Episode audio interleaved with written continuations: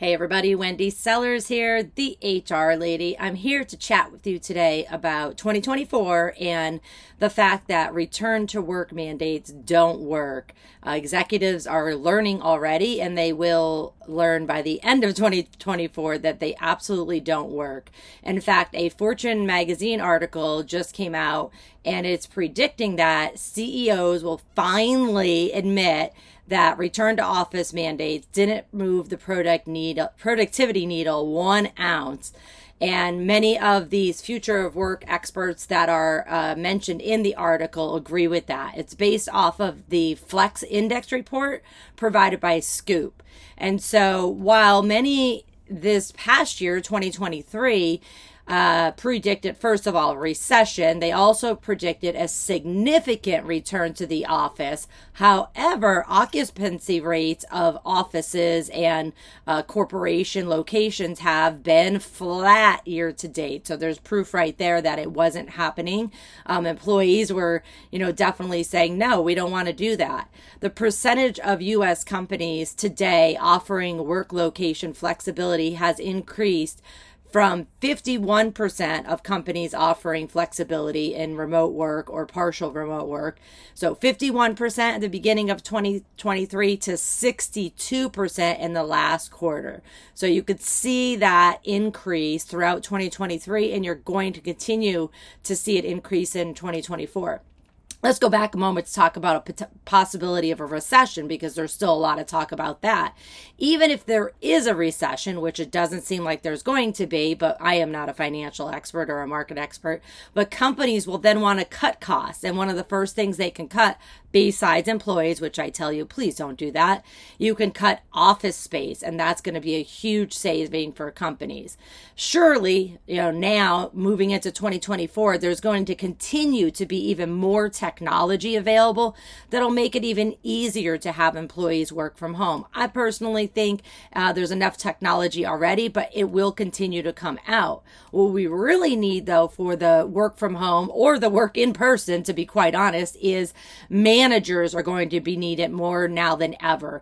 The days of having, one manager every 100 employees, or one manager to just check off the checklist and sign off on timesheets, they're long gone. They have been even before the pandemic, but we now really need managers who are truly trained on how to set their employees up for success, including giving regular feedback and truly managing their teams, not just supervising them. No matter where they're located, people need to be managed. Even people in person working are not properly being managed in a great deal of companies in the United States.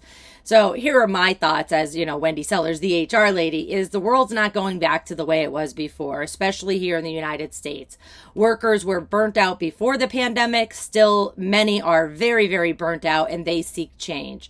Listen, we've seen our friends and family members and neighbors get sick, and many die. Now we're realizing as humans that being burnt out to make that extra buck or save for a future that may not even exist is not worth it. Now, that's taking it to the extreme, but this is what many people are thinking. These employees, our team members who we value so much, wink, wink, we're supposed to value so much, they seek a life outside of work. They seek personal safety. They seek health insurance, mental health care, and physical rest. And on top of that, the primary breadwinner role, the male, it's vanishing. Not the men are vanishing, but the primary breadwinner as one person is vanishing. Women, above all, seek all of this that I just mentioned without losing opportunities for advancement. Gen Z, our youngest generation in the workforce, demands it. They demand opportunities for advancement. They demand mental health care, physical rest, personal safety, career development and opportunities. And here's the thing, you can make fun of Gen Z all you want, but it's every time we have a new generation, it's the youngest generation that forces businesses to change. So don't fake your shock and don't blame Gen Z. Millennials did it. Gen X did it. Every generation changes the world a little bit. Some for the good, some not for that great. I personally think that with the youngest generations, and, I'm Gen X. I'm almost 50 years old, and there's no way in heck I'm going to work in an office again. Maybe for a day, maybe for a special assignment, assignment or a project or speaking, management training, but I'm not going to be, getting in a car 5 days a week. So don't blame just the youngest generation. Generally speaking, though, your employees, your humans that work for you, your human resources, they seek joy and they seek happiness, not a sole focus on productivity. They don't want to just come in and be like, produce. Here's the thing, though. Happy employees, those people that are seeking joy and happiness, they're more likely to stay with your organization. Now, I want them to be happy. I also want them to be engaged, know what they're doing, know what our vision is, what we're going for, and I want them to be productive. We can do all three. And if you have as a company don't come to terms with the reality of forcing people back to work in organizations that positions can work from home, either partially or full-time, you're not going to have workers. You're certainly not going to have great workers that are going to be happy, engaged, and productive. Why? Because another company is going to take them. Another company already realized we needed to change and we did that, and now we're going to come and take your workers. Many of our companies, many of my clients, regardless of where the workers came from, we also have to train our workers on the knowledge, skills, and abilities that we need right now. And many of those knowledge, skills, and abilities are new. So whoever hires these employees are going to have to train them. Keep in mind, we always have to train new hires. Even if they have 30 years of experience in your industry, we need to train them on how we do things, what our culture is, what our practices are, what our policies are. Here's my question, and I really don't know the answer to this. I'm assuming, will companies continue to be as profitable as they were before, either before 2023, before the pandemic? Some companies were profitable because of the pandemic, but then now that has gone away. So will companies continue to be as profitable as they were before? I really don't know. Probably not in some cases, but maybe even more profitable in other cases. But you do have to stop and spend money on the things that matter. The things that matter are your employees or the candidates that you want to become your employees. So what can you do differently in 2024? First of all, conduct a pay survey. So wages are a hot topic. Conduct a salary survey, pay survey.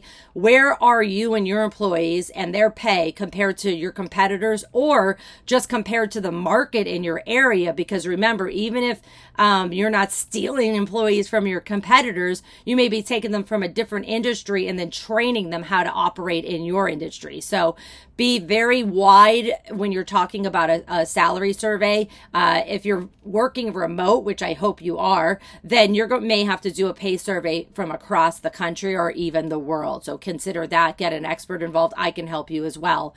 Benefits, super important. Like I mentioned, most people want health insurance, but it's not the end all be all because some people have health insurance options elsewhere, including through a spouse, a domestic partner, a family member, through the government, through the military, or they just want to pay cash. So health insurance is not the end all be all in benefits, but we do want to make sure that we are protecting our employees' right to get health, to go to doctor's appointments. So sick time is very important. Mental health care, at a minimum, invest in an employee assistance program. Many of those are attached to a health insurance program, but you can get them on your own. People also want development. They want learning and development opportunities. It's a demand. It's not a request. And as I already mentioned, they want less work and more of a personal life. Sorry, you're not going to be forcing employees to work 60, 70 hours anymore, even 45. If they only want to work 40 hours or 35, and you want more, then you better be very clear of that in the interview process. Otherwise, you're going to hire them, spend all that money on hiring them, finding them, training them, and then they're going to walk out the door. Manager training is another thing you can do differently in 2024. Hey, promoting people into a management position is a great way to get them to stay longer. However, if you don't train them how to truly be a manager, how to coach people, and that you're going to need to coach these managers as well, you need to help these managers succeed. Otherwise, they're going to leave, which means you're not only going to lose a manager, you're going to lose somebody who was a great employee, great enough that you promoted them to a manager. So manager exposure training, super important. I can help you with that as well. And many, many other people. Career paths, as I mentioned, with the benefits part, development opportunities are a benefit. So start small, but for the love of everything good, start career paths and then actually implement them. Start them on day one of employment.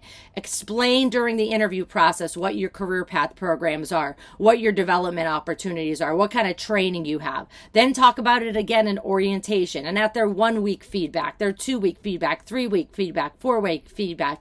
Yes, by the way, for new hires, you should be talking to them on a formal basis all the time. For some employees, it might only be for 45 days. It could be 60 days, 90 days. Eventually, feedback can go back to monthly, but no less than that. Once a year reviews, poof, throw those out the window. They're useless.